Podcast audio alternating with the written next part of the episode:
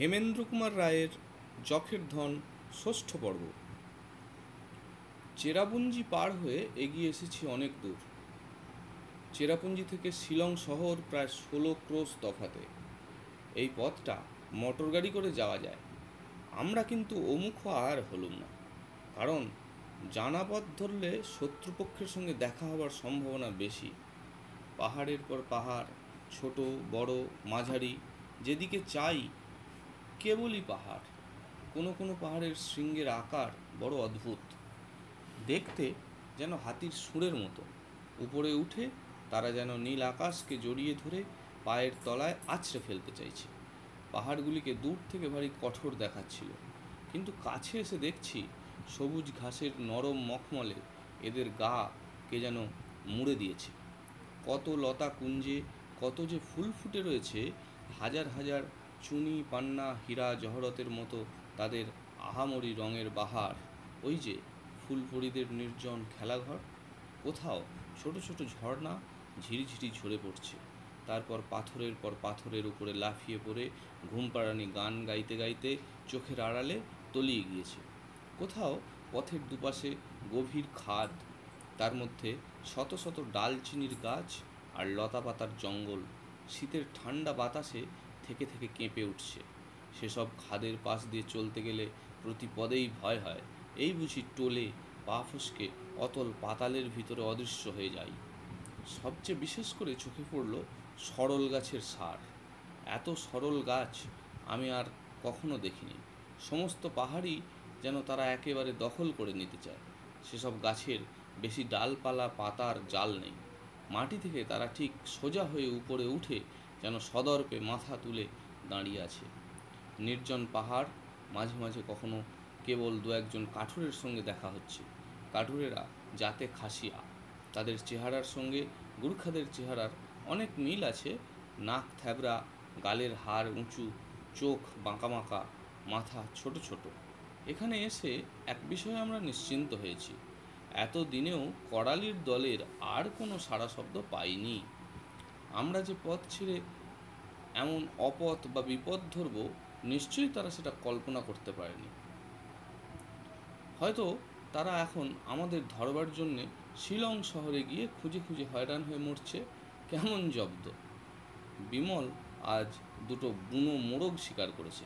সেই মোরগের মাংস কত মিষ্টি লাগবে, তাই ভাবতে ভাবতে খুশি হয়ে পথ চলছি। পশ্চিম আকাশে সিঁদুর ছড়িয়ে অস্ত গেল সূর্য। আমি বললুম, বিমল, সারাদিন পথ চলে পা টাটিয়ে উঠেছে, খিদেও পেয়েছে খুব। আজকের মতো বিশ্রাম করা যাক? বিমল বললে, কেন কুমার? চারিদিকের দৃশ্য কি তোমার ভালো লাগছে না? ভালো লাগছে না আবার। এত ভালো লাগছে যে দেখে দেখে আর স্বাদ মিটছে না। কিন্তু এই খিদের মুখে রাম পাখির গরম মাংস, এর চেয়েও ঢের ভালো লাগবে বলে মনে হচ্ছে। এই বলাবলি করতে করতে আমরা একটা ছোট ঝর্ণার কাছে এসে পড়লুম।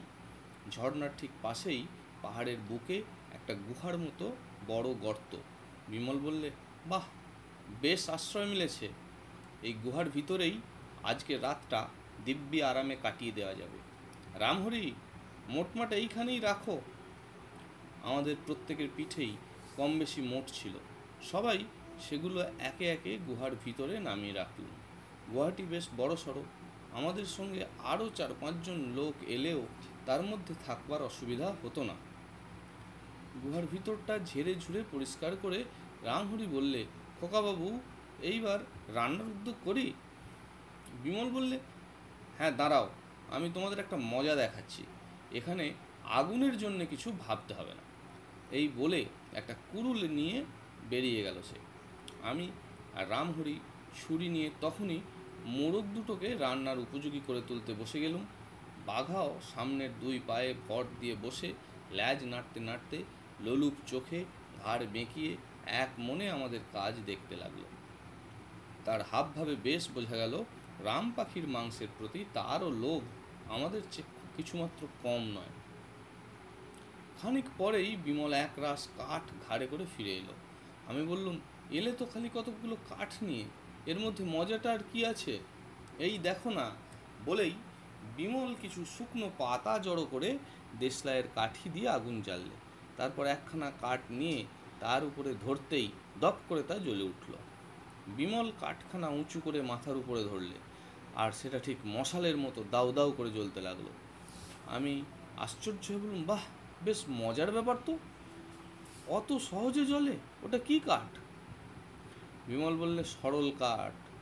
এ কাঠে একরকম তেলের মতো রস আছে, তাই এমন সুন্দর জলে। এর আর এক নাম ধূপকাষ্ঠ। রামহরি সেদিন সরল কাঠেই উনুন ধরিয়ে রাম পাখির মাংস চড়িয়ে দিলে।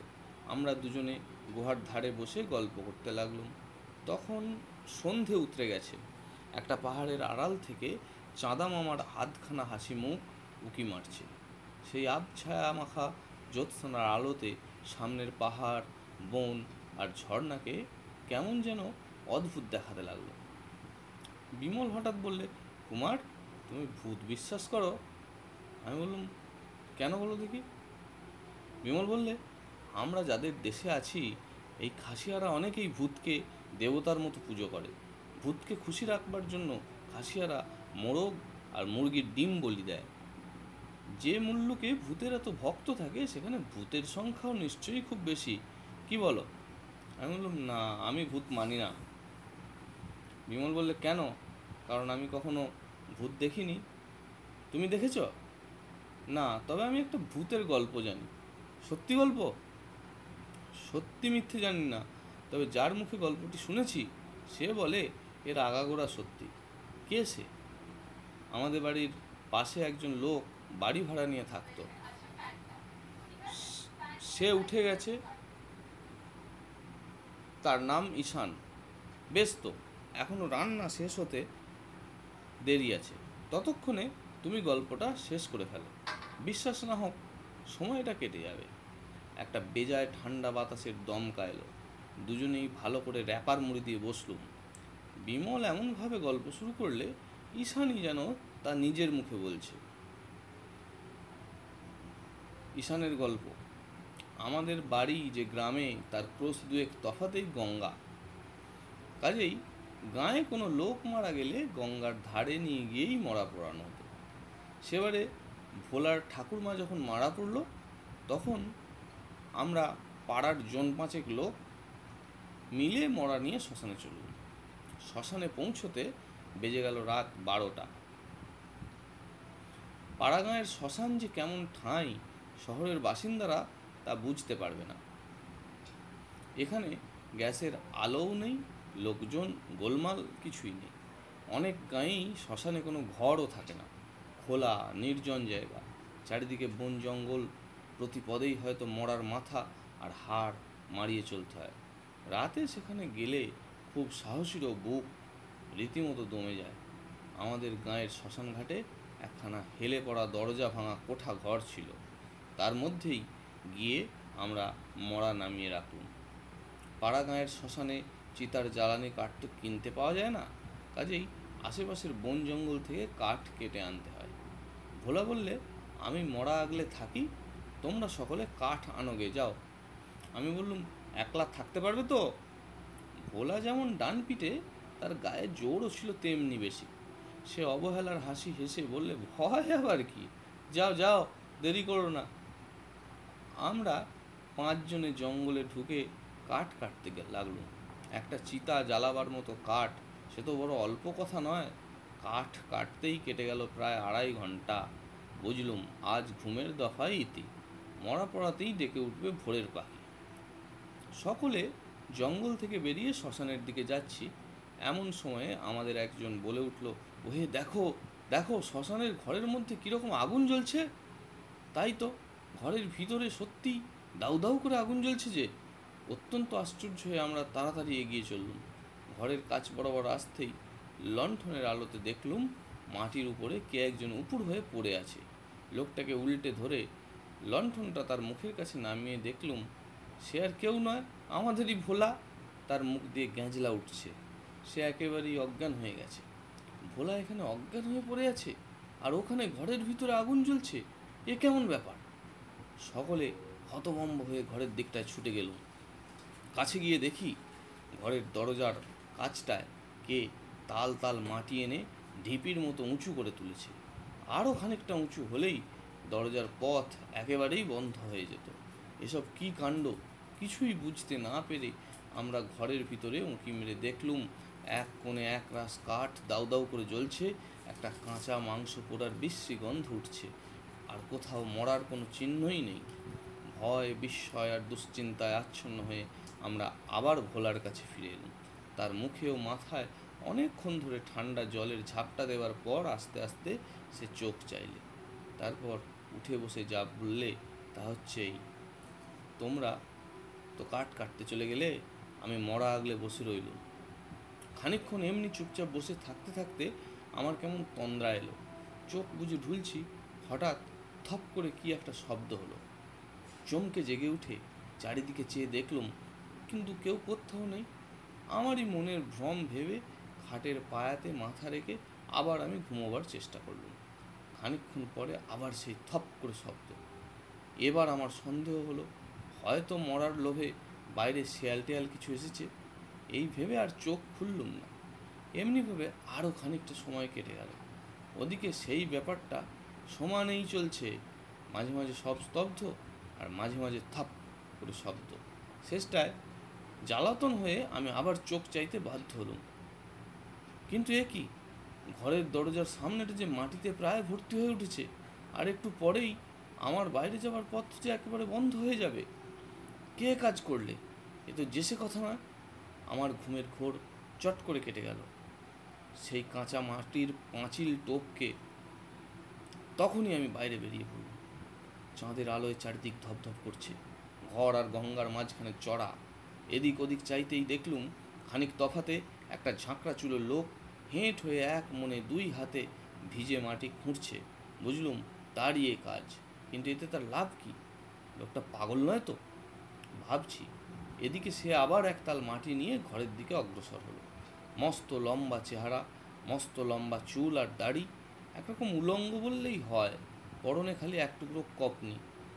সে মাথা নিচু করে আসছিল, তাই আমাকে দেখতে পেল না। কিন্তু সে কাছে আসবা মাত্র আমি তার সামনে গিয়ে দাঁড়ালাম। সে তখন মুখ তুলে আমার দিকে চাইলে, উফ, কি ভয়ানক তার চোখ! ঠিক যেন দুখানা বড় বড় কয়লা দপদপ করে জ্বলছে। এমন জ্বলন্ত চোখ আমি জীবনে কখনো দেখিনি। ভয়ে ভয়ে জিজ্ঞাসা করলাম, কে তুমি? উত্তরে মাথার ঝাঁকড়া চুলগুলো ঝাঁকুনি দিয়ে নেড়ে সে এমন এক ভুতুরে চিৎকার করে উঠল যে আমার বুকের রক্ত যেন বরফ হয়ে গেল। মহা আতঙ্কে প্রাণপণে আমি দৌড় দিলুম, কিন্তু বেশি দূর যেতে না যেতেই অজ্ঞান হয়ে পড়ে গেল তারপর আর কিছু আমার মনে নেই। ভোলার কথা শুনে বুঝলুম সে লোকটা পিসাচ ছাড়া আর কিছু নয়। দুষ্ট প্রেতাত্মারা সুবিধা পেলেই মানুষের মৃতদেহের ভিতরে ঢুকে তাকে জ্যান্ত করে তোলে। মরা মানুষ এইভাবে জ্যান্ত হলেই তাকে পিসাচ বলে। এই রকম কোনো পিসাচই ভোলার ঠাকুরমা দেহকে আগুন জেলে আধপোড়া করে খেয়ে গেছে। ভোলাকেও নিশ্চয়ই সে ফলার করবার ফিকিরে ছিল, কেবল আমরা ঠিক সময় এসে পড়তেই এ যাত্রা ভোলা বেঁচে গেল কোনো গতিকে। সেবারে আমাদের মরা পোড়াতে আর হলো না। বিমলের গল্প শুনে আমার আঁতটা কেমন ছ্যাঁত ছ্যাঁত করতে লাগল। গুহার বাইরে আর চাইতেই ভরসা হলো না। কে জানে, সেখানে ঝোপঝাপের মধ্যে কোনো বেদকুটে চেহারা ওত পেতে বসে আছে হয়তো। আমার মুখের ভাব দেখে বিমল হেসে বললে, ও কি হে কুমার, তোমার ভয় করছে নাকি? তা একটু করছে বই কি? এই না বললে তুমি ভূত মানো না? হুম, আগে মানতুম না, কিন্তু এখন মানি না আর বলা যাচ্ছে না। ভয় কি কুমার? আমার বিশ্বাস, এই গল্পটার এক বর্ণও সত্যি নয়। আগাগোড়া গাঁজাখুরি। ভূতের গল্প মাত্রই রূপকথা। পাছে লোকে বিশ্বাস না করে, তাই তাকে সত্যি বলে আসর জমানো হয়। কিন্তু তবু আমার মন সরল না। বিমলকে কিছুতেই আমার কাজ ছাড়া হতে দিলুম না। ভয়ের চোটে রামহরির রান্না, রাম পাখির মিষ্টি মাংস পর্যন্ত তেমন তাড়িয়ে খেতে পারলুম না। গুহার বাইরের দিকে বিমল অনেকগুলো সরল কাঠ ছড়িয়ে আগুন জেলে বললে, কোনো জীবজন্তু আর আগুন পেরিয়ে এগিয়ে আসতে পারবে না। তোমরা দুজনে এখন ঘুমো আমি জেগে পাহারা দিই। আমার পর কুমারের পালা, তারপর রামহরির। ছাতকের ডাক বাংলোর সেই ব্যাপারের পর থেকে রোজ রাত্রেই আমরা এমনি পালা করে পাহারা দিই। আমি আর রামহরি গায়ে কাপড় মুড়ি দিয়ে শুয়ে পড়লুম। মাঝরাত্রে বিমল আমাকে ঠেলে তুলে বললে, কুমার, এইবার তোমার পালা। শীতের রাতে লেপ ছাড়তে কি স্বাদ যায়? বিশেষ করে এই বন জঙ্গলে, পাহাড়ে, পর্বতে। কিন্তু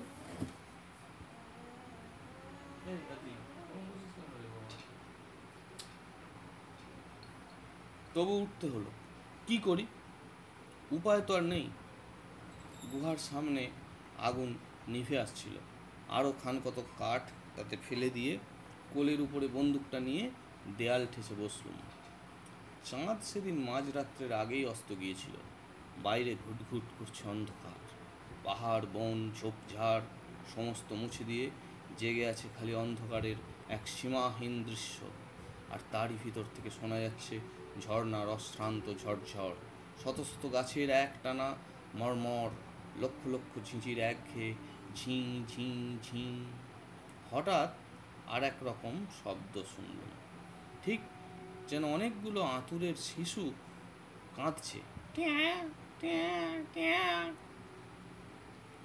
আমার বুকটা ধরফর করে উঠল। এই নিশুতি রাতে এমন বনবাদারে এতগুলো মানুষের শিশু এলো থেকে একে আজ বিশ্বে একটা ভূতের গল্প শুনেছি তার উপরে গহন বনের এক থমথমে অন্ধকার রাত্রি তার উপরে আবার এই বেয়ারা চিৎকার। মনের ভিতরে জেগে উঠল যত সব অসম্ভব কথা, আবার সেই অদ্ভুত কাঁদুনি। আমার মনে হলো, এ অঞ্চলের যত ভূত পেতনি বাসা ছেড়ে চড়তে বেরিয়ে গেছে, আর বাপ মায়ের দেখা না পেয়ে ভুতুরে খোকারা একসঙ্গে জুড়ে দিয়েছে কান্নার কনসার্ট ভয়ে সিঁটিয়ে ভাবছি, আর একটু কোন ঘেসে বসা যাক। এমন সময়, ও কি, ও ও? গুহার বাইরে, অন্ধকারের ভিতর, দু দুটো জ্বলন্ত কয়লার মতো চোখ এক দৃষ্টিতে আমার পানে তাকিয়ে আছে। বুক আমার উড়ে গেল। এই চোখ দুটো যে ঠিক সেই শ্মশানের পিসাচের মতো। এখানে পিসাচ আছে নাকি? ধীরে ধীরে চোখ দুটো আরও কাছে এগিয়ে এসে আবার স্থির হয়ে রইল। আমার মনে হলো আধার সমুদ্রে সাঁতার কাটছে যেন দুটো আগুন ভাঁটা। আমি আর চুপ করে বসে থাকতে পারলাম না। ঠক ঠক করে কাঁপতে কাঁপতে বন্দুকটা কোনো রকমে তুলে ধরে দিলুম তার ঘোড়া টিপে। গুরুম করে একটা ভীষণ আওয়াজ হলো, সঙ্গে সঙ্গে জ্বলন্ত চোখ দুটো গেল নিভে। বন্দুকের শব্দে বিমল, রামহরি আর বাঘা একসঙ্গেই জেগে উঠল। বিমল ব্যস্ত হয়ে বলে, কুমার কুমার ব্যাপার কি? আমি বললাম, পিসাচ পিসাচ। পিসাচ কি হ্যাঁ ভয়ানক একটা পিসাচ আছে। দুটো জ্বলন্ত চোখ মেলে আমার পানে তাকিয়েছিল। আমি তাই বন্দুক ছুঁড়েছি। বিমল তখনই আমার হাত থেকে বন্দুকটা টেনে নিলে। তারপর এক হাতে লণ্ঠন আর এক হাতে বন্দুক নিয়ে আগুন টপকে গুহার বাইরে গিয়ে চারিদিকে তন্ন তন্ন করে দেখে এসে বললে, কোথাও কিছু নেই। ভূতের গল্প শুনে তোমার মাথা খারাপ হয়ে গেছে কুমার। তুমি ভুল দেখেছ। এমন সময় আবার সেই ভুতুরে খোকারা কোত্থেকে কেঁদে উঠল। আমি মুখ শুকিয়ে বললুম, ওই শোনো, কি ভূতেদের খোকারা কাঁদছে? রামহরি, তুমি শুনছো তো? বিমলা রামহরি দুজনেই একসঙ্গে হো হো করে হাসি শুরু করে দিলে। আমি রেগে বললুম, তোমরা হাসছো যে? এ কি হাসির কথা? বিমল হাসতে হাসতে বললে, শহরের বাইরে তো কখনো পা দাওনি, শহর ছাড়া দুনিয়ার কিছুই জানো না। এখনও একটি আস্ত বুড়ো খোকা হয়ে আছো। যা শুনছো তা ভূতেদের খোকার কান্না নয়, বকের ছানার ডাক। বকের ছানার ডাক? হ্যাঁ গো হ্যাঁ। কাছেই কোনো গাছে বকের বাসা আছে। বকের ছানার ডাক অনেকটা কচি ছেলের কান্নার মতো। বেজায় অপ্রস্তুত হয়ে গেলুম। কিন্তু সেই জ্বলন্ত চোখ দুটো তো মিথ্যে নয়। বিমল যতই উড়িয়ে দিক, আমি সচক্ষে দেখেছি। আর আমি যে ভুল দেখিনি, তা দিব্যি গেলে বলতে পারি। কিন্তু আজ যেরকম বোকা বনে গেছি, তাতে এদের কাছে সে ব্যাপার নিয়ে আপাতত কোনো উচ্চবাচ্য না করাই ভালো।